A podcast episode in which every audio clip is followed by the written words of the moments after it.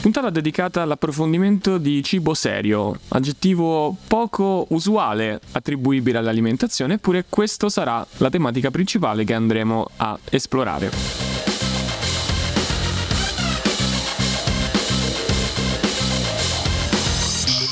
Salve a tutti e ben ritrovati in questo episodio dal tono più serio. Ciao a tutti da Manuel. Ciao a tutti da Vincenzo e io lo riporto a un tono un po' meno serio.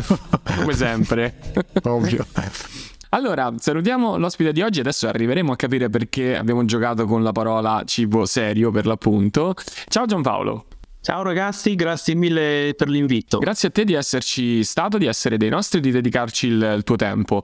Per chi non ti conosce e non è familiare col tuo lavoro, vuoi introdurci come, come ti muovi, come, chi sei in generale? Sì, certo, eh, io mi occupo di educazione alimentare, la mia figura professionale si può definire come eh, diciamo un esperto in alimentazione, tuttavia però è diversa da quella del nutrizionista perché non prescrivo diete, non, non formulo diagnosi, ma mh, diciamo è, è, è de- diretta la mia figura a quella, a quella, di essere un consulente o di fare formazione sul benessere, sulla salute in generale, con la consapevolezza eh, che, eh, diciamo, che il cibo intrinsecamente ha un valore molto elevato sulla, su quella che poi è la, la salute del, dell'organismo e in particolare però mi sono sempre concentrato sugli uh, ingredienti, le materie prime, la filiera dei prodotti, eh, gli additivi alimentari, la lettura delle etichette e gli inganni alimentari anche, diciamo così. Beh, allora, intanto mh, mm, ci tengo a fare una, una precisazione perché noi abbiamo fatto diversi, diversi episodi proprio su persone che utilizzassero titoli eh, di educatore alimentare per fare diete, per circumnavigare un po' quel mare magnum di legislazione in genere. Il fatto di avere qui Giampaolo per noi è veramente un, un onore perché il suo lavoro lo seguiamo da tanti anni ed effettivamente è, è, quello che fa. Io penso che non ti si possa definire in una, in una maniera migliore, cioè tu fai proprio, eh, sei stato un po' ante litteram, eh, una persona che si è dedicata nel far conoscere, io mi ricordo tanti lavori tuoi di tanti anni fa anche su come leggere le etichette, cioè quell'informazione quotidiana, quell'informazione e quella formazione quotidiana che riesce a guidare il consumatore attraverso scelte che siano più, più, consapevoli in generale, senza particolari nazismi o talebanismi su qualcosa su una, diciamo, una politica piuttosto che un'altra, ma solo in nome della, della correttezza, ecco. Perché cibo serio? Perché abbiamo usato questo, questo, termine? Tu hai scritto un libro che si chiama proprio cibo serio. Come ti è venuto in mente di utilizzare questo, questo binomio? Allora, guarda, il, il, termine cibo serio mi è venuto in mente eh, così un giorno all'improvviso nel 2016 perché stavo eh, riflettendo su trovare un titolo al libro che volevo scrivere, no? Cibo serio è un po' quasi un ossimoro, no? due parole che si, che si, contrastano. In realtà io volevo scrivere un, un libro che fosse, cioè volevo affrontare la, l'argomento dell'alimentazione del cibo in maniera seria, concreta, al di là un po' di tutte le mode o, o le, le, diete del momento che, che escono di continuo. No? Volevo fare un focus più approfondito. E quindi mi è venuto in mente questo aggettivo serio e ho pensato, ma mm, è un po' bizzarro perché l'aggettivo serio si attribuisce di solito alle persone, cioè si dice di una persona che è seria oppure a un lavoro che è serio, ma non al cibo. Il cibo di solito lo etichettiamo come cibo buono, cibo sano, eccetera. Però alla fine questo contrasto mi piaceva, ho detto magari incuriosisce anche molte persone e così lo, alla fine il libro ha avuto proprio quel titolo con quella, quelle due parole lì.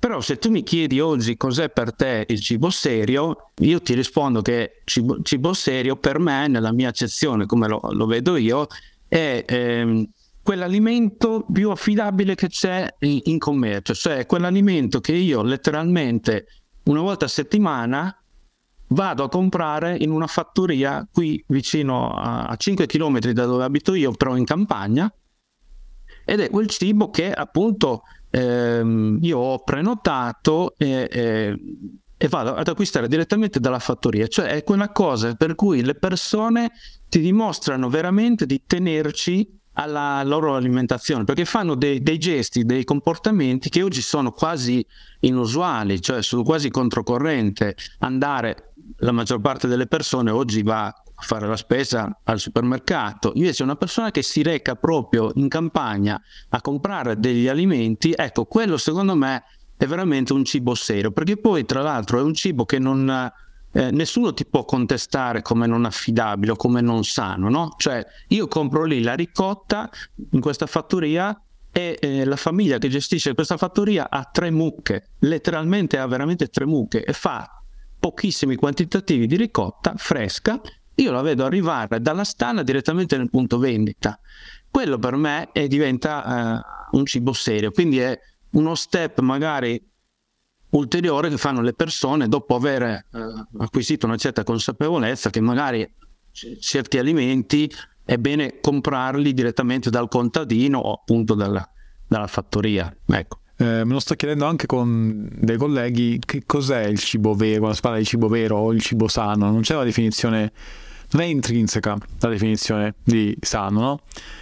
E tu in realtà col cibo serio hai, hai scardinato un po' questi dubbi. Hai detto ok, è, è, è, quella roba lì. Ovviamente l'hai detto in maniera eh, anche bella, romanzata, no? Il fare andare dal... Sì, sì, sì, perché per me, guarda, per me è una cosa romantica quasi, no? Cioè, per me è gratificante come esperienza andare lì e comprare il cibo da loro, parlare con loro. Tra l'altro, ti ripeto, questa è una famiglia eh, di, di, contadini. Io ho fatto amicizia con uno di questi fratelli.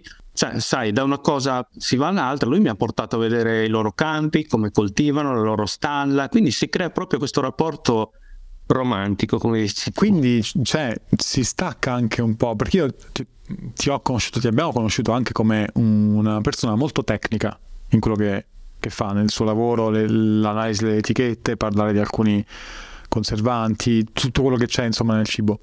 Eh, però adesso ci sta presentando un, un'altra parte, anche un'altra parte, sicuramente eh, come dire, le due sono eh, complementari, che forse ci permette anche di dare qualcosa di, di, di pratico alle persone, cioè la scelta degli alimenti poi come dovrebbe avvenire o meglio a cosa dovrebbe tendere in termini ideali. Ci sono mol- molte cose su cui si può riflettere se tu mi chiedi eh, come faccio a fare la spesa, a scegliere determinati prodotti, tendenzialmente, se, per come la vedo io, le, non ci sono molte regole generali che possono andare bene su tutto. Tendenzialmente dipende un po' sempre da, dall'alimento che vai ad acquistare.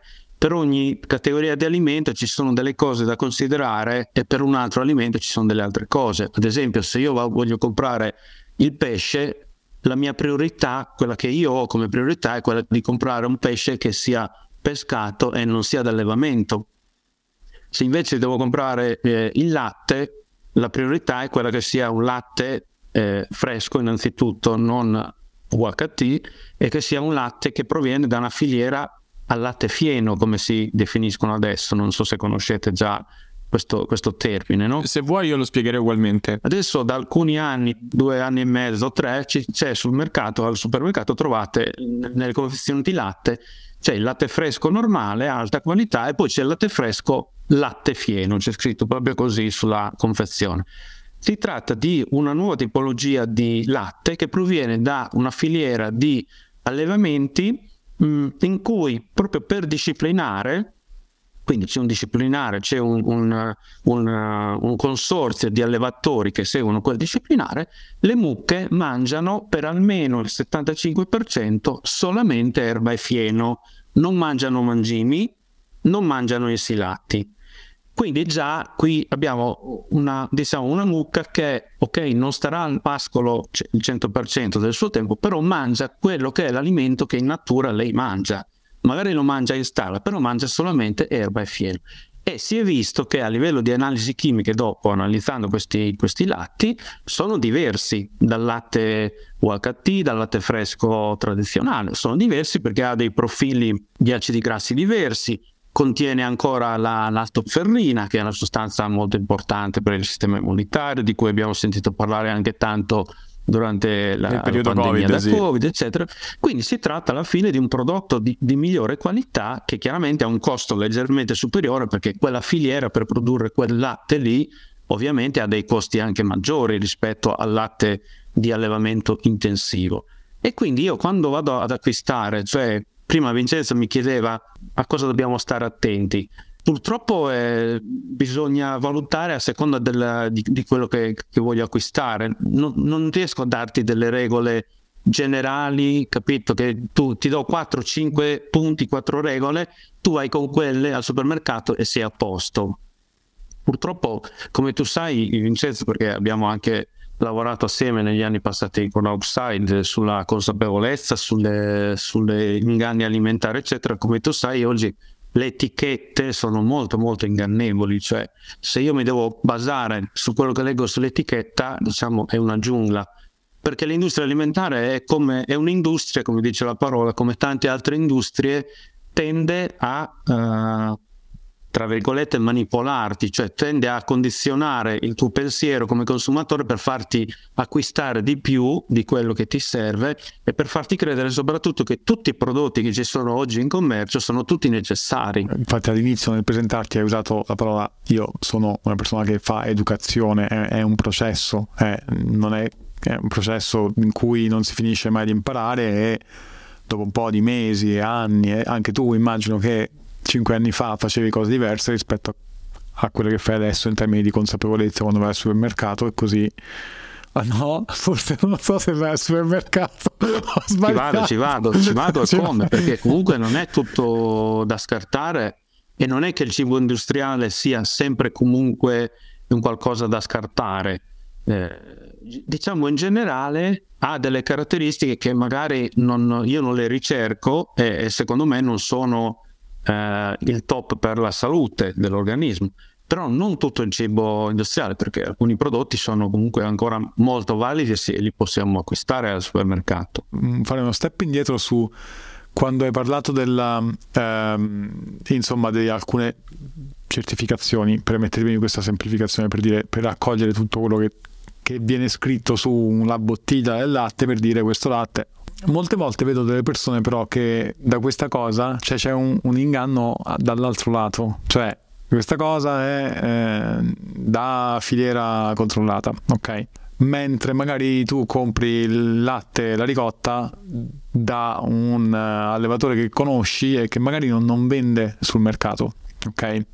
No, lui vende sul mercato ed è controllato anche lui, perché chiunque ha la vendita di alimenti comunque è controllato. Però capisco quello che vuoi dire tu non fa parte di quel circuito di, esatto. della grande distribuzione. Molte volte ci vedo della confusione per quanto riguarda nelle persone. Ti, allora, ti spiego questo aneddoto.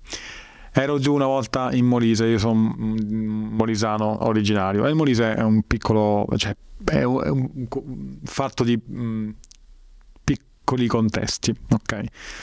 Andando dal, dal macellaio eh, ingenuamente, poiché appunto conoscevo te, ho conosciuto tante altre cose, al macellaio ho detto questa carne mi sono messo a parlare per sapere da dove, dove, dove arrivavano gli animali, eccetera. Ho fatto, ah, questa carne dovresti far capire che è fatta in un certo modo ed è, arriva da mucche che sono che mangiano in un certo modo, pascolano e mangiano erba, no? È grass fed, ok? E lui mi ha risposto nella sua ingenuità, ha detto vabbè perché la mucca cos'è che dovrebbe fare e mangiare? Cioè non neanche...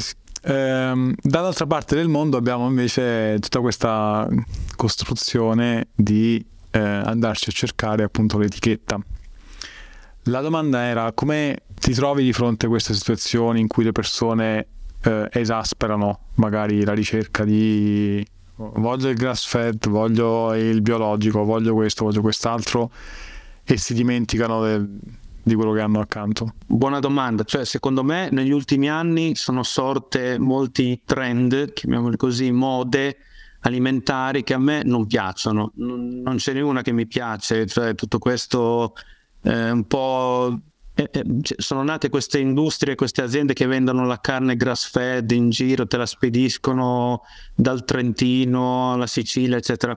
io ci credo poco in questo tipo di, di filiera e in questo tipo di, eh, di, alimentazione sana, tra virgolette. Io sono più per quello che dicevi tu, cioè che ogni persona capisce che all'interno di ogni territorio oggi in Italia, poi l'Italia è, è una ricchezza immensa di, di, di, cibo sano, no? Si tratta solo di fare un piccolo step mentale, cioè anziché pensare compro sempre tutto al supermercato, alcune cose che io reputo magari di base, fondamentali, che so che vengono prodotte a livello industriale in maniera molto intensiva, almeno quelle cose lì io mi cerco una fattoria o um, un, un, allevatore qui della mia zona e le vado a comprare una volta a settimana il sabato. Io di solito vado a fare la spesa in questa fattoria.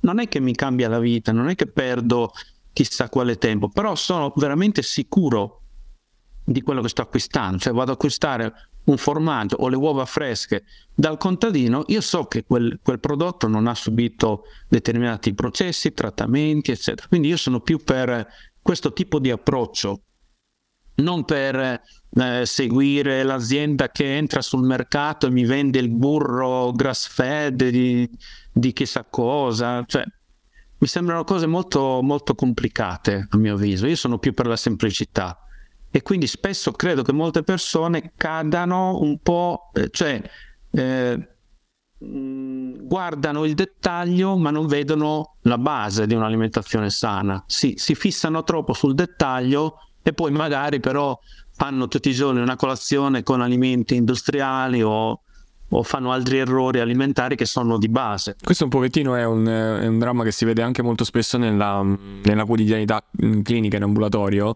Eh, c'è il paziente che magari anche in maniera bella, perché assolutamente non mi sento di dire che sia una pratica negativa, si interessa e magari diventa, trova un nemico eh, che possano essere le gallette o il pane per dire e poi magari una persona che fuma, beve alcol, fa altre, una marea di, di, pratiche poco sane, però il pane va tolto perché è chimico e perché la farina è raffinata e è terribile, insomma, quindi mi, mi, riesco a relazionare moltissimo con quello che hai detto. Una, una curiosità che ho, in realtà più che una curiosità è una domanda, ma sono curioso di sapere come la interpreteresti tu. Abbiamo affrontato in, in diverse puntate passate col professor Spisni dell'Università di Bologna con la dottoressa Casali, che si occupano proprio di eh, sia di certificazioni sia di sostenibilità ambientale e di alimentazione sostenibile per l'appunto. Sostenibilità ambientale proprio in maniera più, anche più ampia. Eh, abbiamo parlato anche delle certificazioni, in particolare della certificazione di biologico. Io penso che il tuo lavoro sia in realtà quasi trasversale a questo, nel senso che ti occupi di insegnare a conoscere quello che è anche di chilometro zero, l'importanza del chilometro zero, l'importanza anche se non è biologico di riuscire a scovare il prodotto qualitativo, ma il tuo rapporto in questo senso con le certificazioni è mm, un rapporto assolutamente tranquillo, favorevole o, o no? Allora, le certificazioni io me ne, me ne occupo comunque abbastanza perché ho, leggo spesso i, eh, i, i, disciplinari e i regolamenti dell'Unione Europea su, su, nuovi cibi. Per esempio adesso vabbè, si parla tanto di farine, di insetti, eccetera. Io sono andato a leggermi i regolamenti europei che hanno autorizzato queste farine di grillo, eccetera, eccetera. E da lì eh, impari tante cose da questi regolamenti. Per esempio, le certificazioni, per esempio IGP DOP, sono delle certificazioni create dall'Unione Europea ehm, che mh, mm, cioè, in teoria sulla carta hanno l'intento di salvaguardare le produzioni locali, quindi denominazione di origine protetta, indicazione geografica protetta, salvaguardare quelle che sono le culture alimentari locali dei vari territori in Europa. E all'Italia ne hanno attribuite tantissime di queste certificazioni. Quindi c'è una, una filiera anche lì controllata eh, è un ente che rilascia questa certificazione. Sì, sì. Questo sulla carta. Poi in realtà, siccome eh, poi io vado a vedere, a verificare che la, la, teoria corrisponda alla pratica, in realtà molte certificazioni sono più che altro specchietti per, la, per le allodole. Adesso quella del biologico invece, eh, per quanto riguarda la certificazione biologica, io sono, mm, cioè mi piace, diciamo, la, la, trovo molto coerente con quello che poi riscontro anche andando a fare tutti questi test e tutte queste analisi anche eh, a livello di etichetta, eccetera, sul prodotto. Però per dirti, la, la IGP è una, una, certificazione che uno si aspetta un prodotto di qualità superiore. Faccio un esempio, la eh, l'aceto balsamico di Modena IGP, no? oppure sì, la Bresalo certo, della Valtellina certo. IGP. Sono prodotti che uno dice, ma questo è un prodotto di qualità, non è una, una Bresalo industriale, non è un aceto qualsiasi industriale, è fatto a Modena, sì. in quel territorio, con de- determinate caratteristiche, oppure la pasta di Gragnano IGP che è famosa, è una pasta sì. di qualità purtroppo poi in realtà vai a, a, ad approfondire e scopri che il consorzio che tutela queste certificazioni, innanzitutto l'ente che, che, che fa le certificazioni, fa i controlli, eh, di solito è presieduto da uno dei, dei produttori di questo, di questo, prodotto. Quindi cioè il controllore controlla, ma chi controlla è colui che deve essere controllato. Questa è la tipica domanda, chi controlla i controllori? Chi controlla il controllore? Sì, per esempio il le IGP e le DOP sono così. Eh, le DOP sono più affidabili delle IGP in generale perché la certificazione DOP veramente il prodotto deve essere prodotto veramente all'interno di quel territorio dall'inizio alla fine.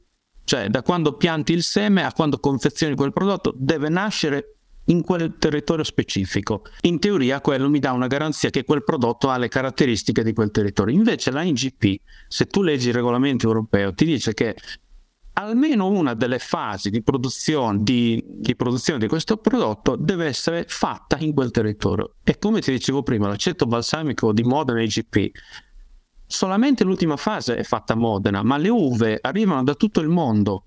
L'aceto che utilizzano per fare questo, per fare il, il, mix di aceto balsamico, l'aceto lo acquistano da tutti i paesi del mondo, compresa la Cina. Quindi come fai tu a dirmi che è una certificazione di indicazione geografica protetta. Alla fine è un prodotto industriale che si fa con materia prima che arriva da, da tutto il mondo che ha caratteristiche diverse da quelle del territorio di Modena. Una volta l'aceto balsamico di Modena si faceva con le uve di quel territorio, eccetera, eccetera. Poi è diventato industriale, la stessa cosa per la pasta di, di Gragnano, il grano arriva da tutto il mondo, non è grano italiano. E quindi, e quindi le certificazioni io sì, le, le guardo, le, le studio, ma spesso alla fine torno sempre al produttore della mia zona, perché cioè lui veramente usa il suo grano, usa la sua materia prima, io lo vedo che la produce lui lì. Infatti quella fattoria che, di cui vi parlavo prima, ad esempio, fa anche la, la, pasta col suo grano che coltiva lui, ma la fa lui, cioè so, so che è lì il grano, non arriva, non mi inganna, magari quel grano che arriva dall'Australia o dagli Stati Uniti magari è di buona qualità altrettanto di quello del sud Italia che cresce in un clima uh, meraviglioso, non ha bisogno di trattamenti, non ha bisogno del glifosato. Magari anche quel grano che arriva dall'estero è di qualità, però io mi sento ingannato perché tu mi stai facendo credere che sto comprando grano italiano, pasta di grano italiano, me la fai pagare anche di più e poi alla fine in etichetta te lo scrive origine perché è obbligatorio sulla pasta da alcuni anni indicare l'origine del grano. Quindi tu vai a leggere alcune confezioni di pasta di grano eh, di Gragnano IGP col bollino IGP, vai a leggere l'origine del grano UE e non UE. Ciò significa che il grano arriva, arriva dall'Ucraina, arriva dagli Stati Uniti, arriva dall'Australia. Il grano duro arriva da questi tre paesi il grano tenero invece arriva da, dal Canada e con quello ci facciamo pane, biscotti e tutte le altre cose. E quindi ecco, le certificazioni sono interessanti, ma secondo me c'è da migliorare. Sì, è allineato con quello che poi era uscito da, dagli altri ricercatori che se ne occupano. Par- biologico a parte, che effettivamente è stato. No, biologico a parte, sì. Biologico in effetti lo trovo abbastanza corrispondente poi alla, alla realtà. Solo un secondo di pausa per ricordarti che puoi supportarci lasciandoci una votazione su Spotify e su Apple Podcast. A te non costa nulla, è un processo velocissimo, ma per noi è di grandissimo aiuto. Inoltre, puoi anche unirti al nostro canale Telegram LifeX, dove troverai una community di appassionati e potrai suggerirci nuovi argomenti o ospiti che ti piacerebbe ascoltare. Grazie per l'attenzione e torniamo alla puntata. Hai detto una cosa interessante che può spaventare, perché mm, secondo me dire effettivamente anche se è la realtà dei fatti, quando voglio orientarmi sulle etichette è una giungla. C'era un po' quella norma della, della nonna, no? Non comprare le etichette che se, se, ci trovi sopra gli ingredienti che tua nonna non sa cosa siano. Certo, certo. Questo è un famoso eh, consiglio che dà Michael Pollan eh, nei suoi libri, cioè eh, se contiene più di 5 ingredienti oppure se contiene, se contiene, delle diciture che la tua nonna non riconoscerebbe non comprarlo e quello, quello è il cibo, cibo, vero come dicevamo all'inizio cioè eh, si può intendere per cibo vero quello lì quello che si riconosce subito quello che non riconosci subito è un cibo artefatto se dovessimo andare sull'ultimo blocco cioè eh, inganni alimentari quali sono quelli più importanti su cui ti sei, eh, cui, su cui ti sei battuto o con cui hai avuto modo di confrontarti anche eh, nel tuo modo di fare informazioni o in generale sia sul web che di persona? Eh, se dovessi dire quelli che sono più mm, eh, gli inganni in cui le persone cadono più spesso, eh, per esempio ci sono eh, di, prodotti tipo le uova di galline allevate a terra, che sono una dicitura, uno slogan di marketing molto efficace, le persone pensano queste sono uova più sane perché le galline sono allevate a terra. In realtà quel prodotto arriva da una filiera che io non consiglio, non, non lo consiglio mai quell'acquisto perché allevato a terra è una filiera di allevamento intensivo all'interno di un capannone dove le galline non escono mai all'aperto, mai, e sono in una concentrazione di esemplari talmente alta, fino a 20-25 mila galline all'interno del, del, capannone, per cui si crea un, un ecosistema all'interno di questi capannoni dove le galline sono molto stressate, luce accesa 24 ore su 24 perché le, le, con la luce accesa dormono meno e mangiano di più, quindi fanno più uova e tutto, cioè sono stimolate a fare più uova. Quindi allevato a terra non significa che è allevato all'aperto in un prato e questo le persone automaticamente questo shift non, lo fanno. E poi alla fine al supermercato trovi tranquillamente invece le confezioni di uova allevate all'aperto c'è scritto proprio allevate all'aperto, che sono un'altra filiera. E sono ah, quelle che bisognerebbe diversa. comprare, non quelle allevate a terra. Oppure le uova biologiche. E questo è uno dei classici inganni, tra virgolette, che, che comunque ancora va per la maggiore. Cioè, molte persone eh, su questa cosa non, non riflettono e fanno questo tipo di acquisto. Poi mi sono segnato alcuni altri prodotti perché certo. Vincenzo mi aveva chiesto di parlare di alcuni prodotti che possiamo chiamare diavoli o altri prodotti che possiamo chiamare, chiamare angeli, no? Allora, tra i diavoli io ci ho messo per esempio il surimi o la polpa di granchio. Anche questo è un grande inganno alimentare perché che lì uno pensa polpa di granchio, caspita, è una, un alimento eccellente la polpa di granchio. In realtà se tu vai a guardare tutti questi prodotti Intanto non è polpa di granchio perché tra gli ingredienti c'è scritto pesce, che non vuol dire polpa di granchio. Poi eh, al massimo hanno un 38% di pesce questi prodotti, il surimi, no? 38%. Tutto il resto poi sono addensati, additivi, amido, zucchero, glutammato e colorante, colorante famoso arancio, no? Quindi anche lì io questo qui cioè, è, è, considerato da molti un prodotto sano tu nelle insalate di, di mare che mangi nelle messe nella ristorazione lo trovi dappertutto in realtà poi basterebbe comprarsi diciamo la vera polpa di granchio o, o del pesce del pesce normale un altro prodotto che eh, il consumatore percepisce come salutare perché da decenni che si martellano con questo eh, questa uh, idea sono i cereali per la colazione, i cereali cornflakes per intenderci, no? i fiocchi di mais per la colazione.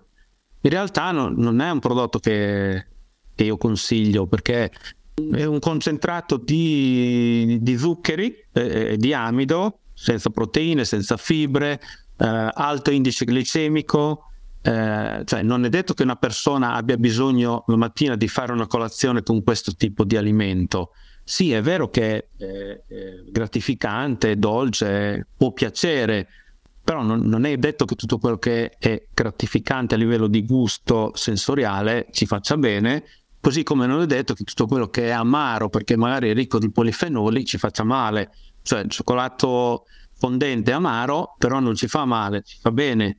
Oppure certi tipi di erbe che sono amare non è che ci fanno male alla salute perché non è gratificante al, al palato. Ecco. Quindi poi ce ne sono tantissimi di inganni. Ecco stare qui a parlare per delle ore se dovessi citare tutti, tutti, i prodotti. Per esempio, adesso mi è venuto in mente, addirittura hanno fatto lo yogurt greco che non è greco, ma è etichettato come greco. Cioè, per dire l'inganno degli inganni, anche questo ogni tanto ne parlo perché molte persone, sai, gli sportivi, lo yogurt greco, lo yogurt greco, poi vai a, a guardare sulla confezione frontale c'è scritto yogurt greco, poi leggi gli ingredienti, leggi sul, sul retro e ha 3 grammi di proteine, come lo yogurt classico. Quindi non è uno yogurt greco perché non l'hanno colato tre volte come lo yogurt greco. Non si è concentrato in proteine. Vai a pagare un prodotto di più che alla fine è uno yogurt classico. Io mi ricordo una volta eh, c'era zuppa toscana, giro la confezione, ah, cereali da, dall'India, eh, questo da eh, legumi perché ci sono mi sembra due o tre cereali e, e 3-4 legumi diversi in, que, in quella nella zuppa toscana lì. Tanto infatti feci anche la foto, ma poi mi fa, mi fa scompisciare anche a volte i tuoi post. Tu, eh, comunque volevo parentesi Giampaolo per questo motivo, visto che non ci sono delle regole generali, ma ogni prodotto, quasi ogni prodotto va visto a sé, giusto? Confermami se è questa cosa. Abbiamo bisogno di un piccolo percorso di formazione, come tutte le cose. Poi, se vuoi essere un pochettino pronto eh, per difenderti un po' o per acquistare un cibo di, di migliore qualità, devi investire un po' di tempo e di energie nel capire almeno alcune cose eh, per ogni categoria di, di, alimento devi almeno capire le caratteristiche che deve avere quell'alimento, poi,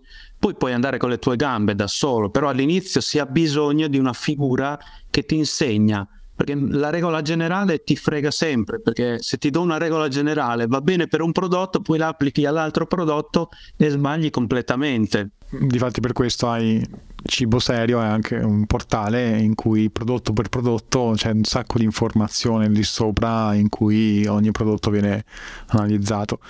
E, e mi ricordo un'altra cosa che mi ha fatto scompisciare come post fu quando... Eh, c'era il post su Menta Zero e tu dicesti ecco un prodotto che finalmente dice la verità Menta Zero infatti non c'è menta.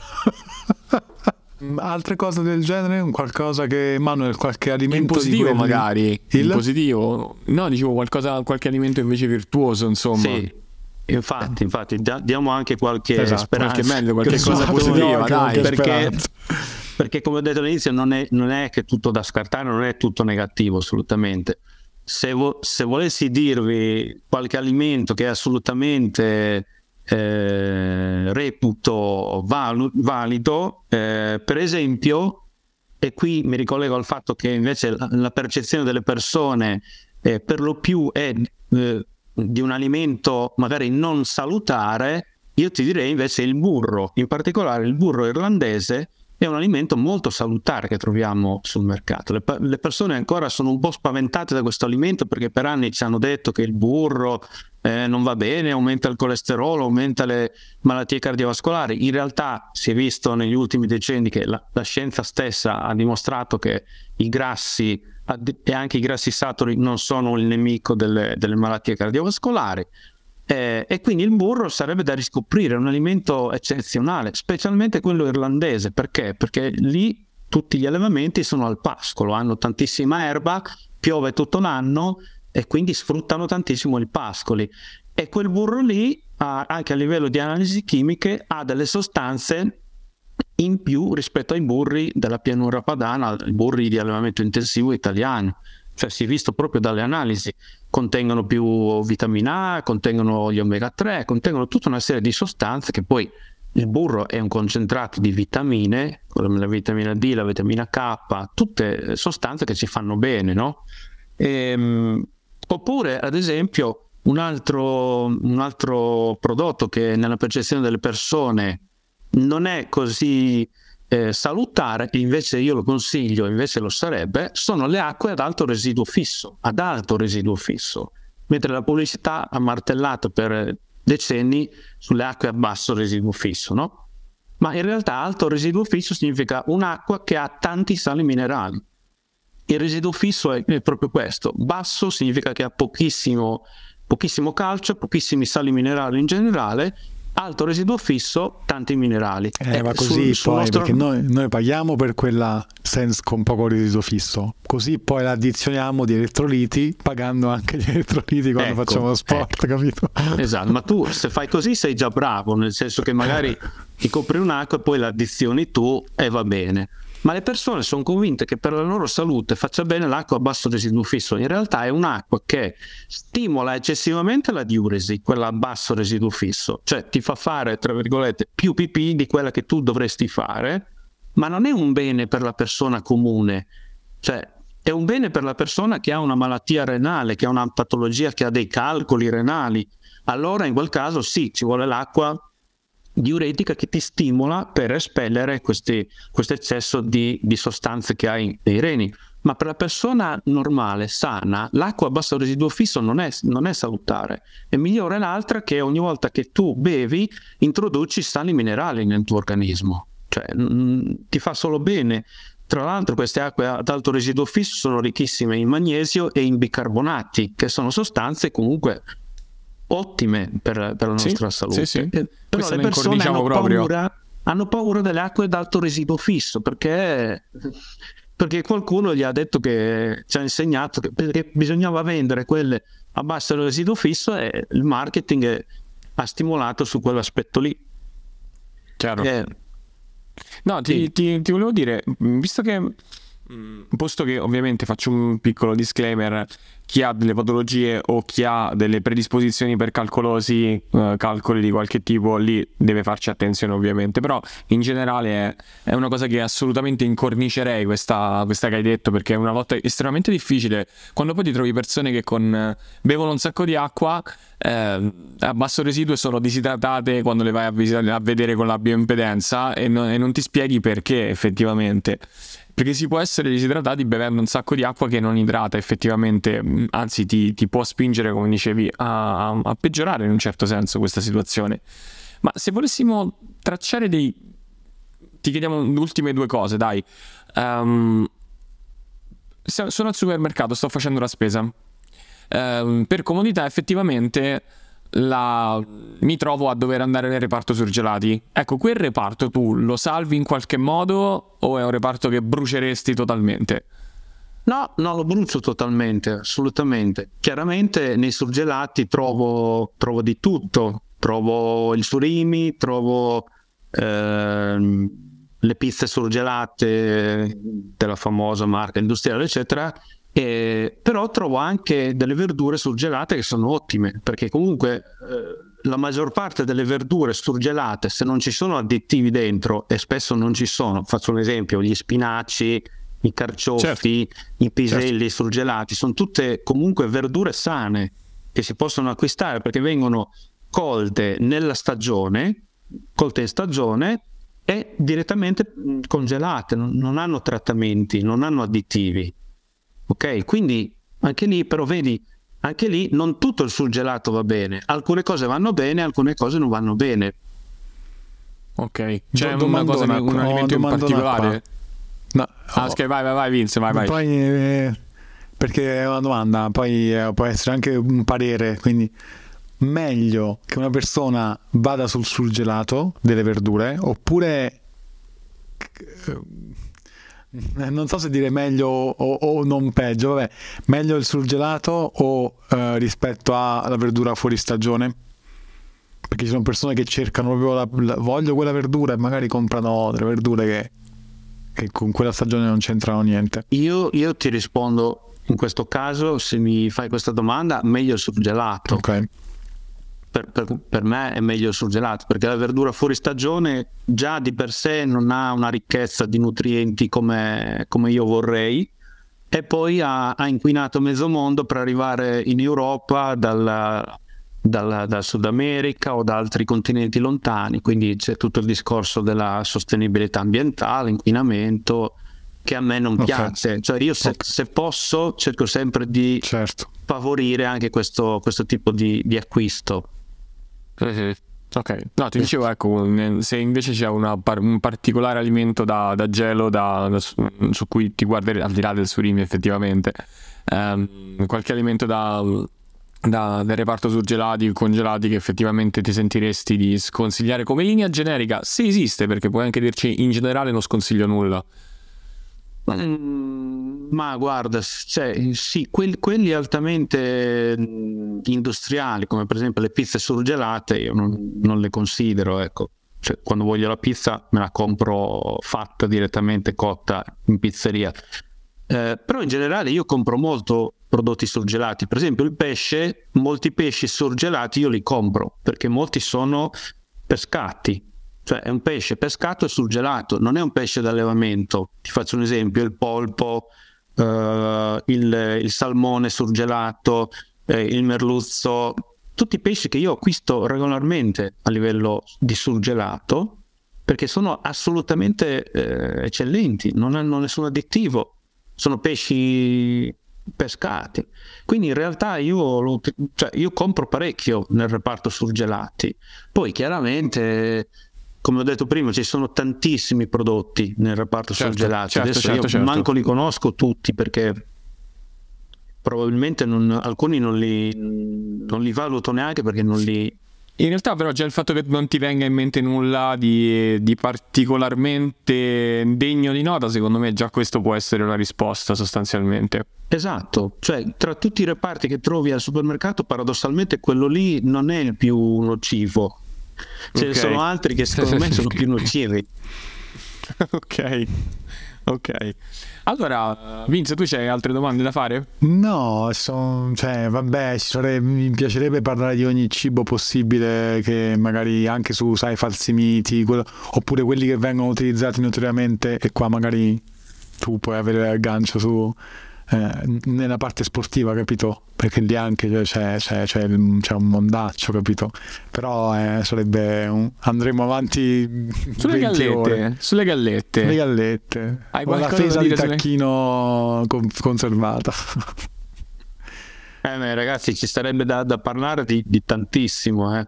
perché come ho detto all'inizio, ormai cioè, sul mercato ci sono talmente tanti prodotti e ogni anno se ne creano di nuovi proprio per, cioè, stimolano di continuo la, la necessità, cioè fanno sorgere nel consumatore la, la, la necessità di, di, un nuovo prodotto, quando in realtà poi alla fine le cose di cui avremmo bisogno sono poi alla fine sempre le stesse, quelle di base, ok? Sì. Cioè, su 100 prodotti che trovi al supermercato, quelli veramente necessari sono 10, 15, non sono... Potresti fare la spesa con 10 cose, è vero?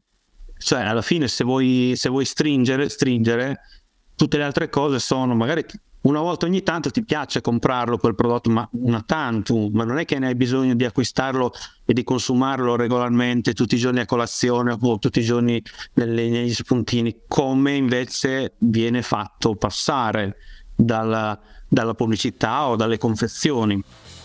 Quindi poi sì, eh, tantissimi prodotti di cui potremmo parlare ti, pro- ti, prenotiamo per un altro intervento su, sulle gallette in assoluto, sappio. ok, va bene, magari sì, magari. Allora, intanto se... Intanto grazie di essere stato nostro ospite e se ti, le persone ti vogliono seguire, conoscere dove Cibo Serio è il tuo portale, ehm, quali sono i tuoi recapiti social? Sì, io appunto gestisco questo sito che si chiama ciboserie.it dove si trovano, possono trovare un blog con degli articoli, possono trovare dei corsi di educazione alimentare, degli ebook, delle dispense con appunto tutti questi consigli sulla spesa in particolare. E poi le classiche pagine social, eh, Instagram Facebook, eh, insomma, sempre cibo serio oppure mio, la mia pagina, il mio account personale. Diciamo che ho un'attività abbastanza frequente anche nei social. Perfetto, grazie Ok. mille di nuovo di essere stato nostro ospite. Grazie, a voi ragazzi, grazie mille.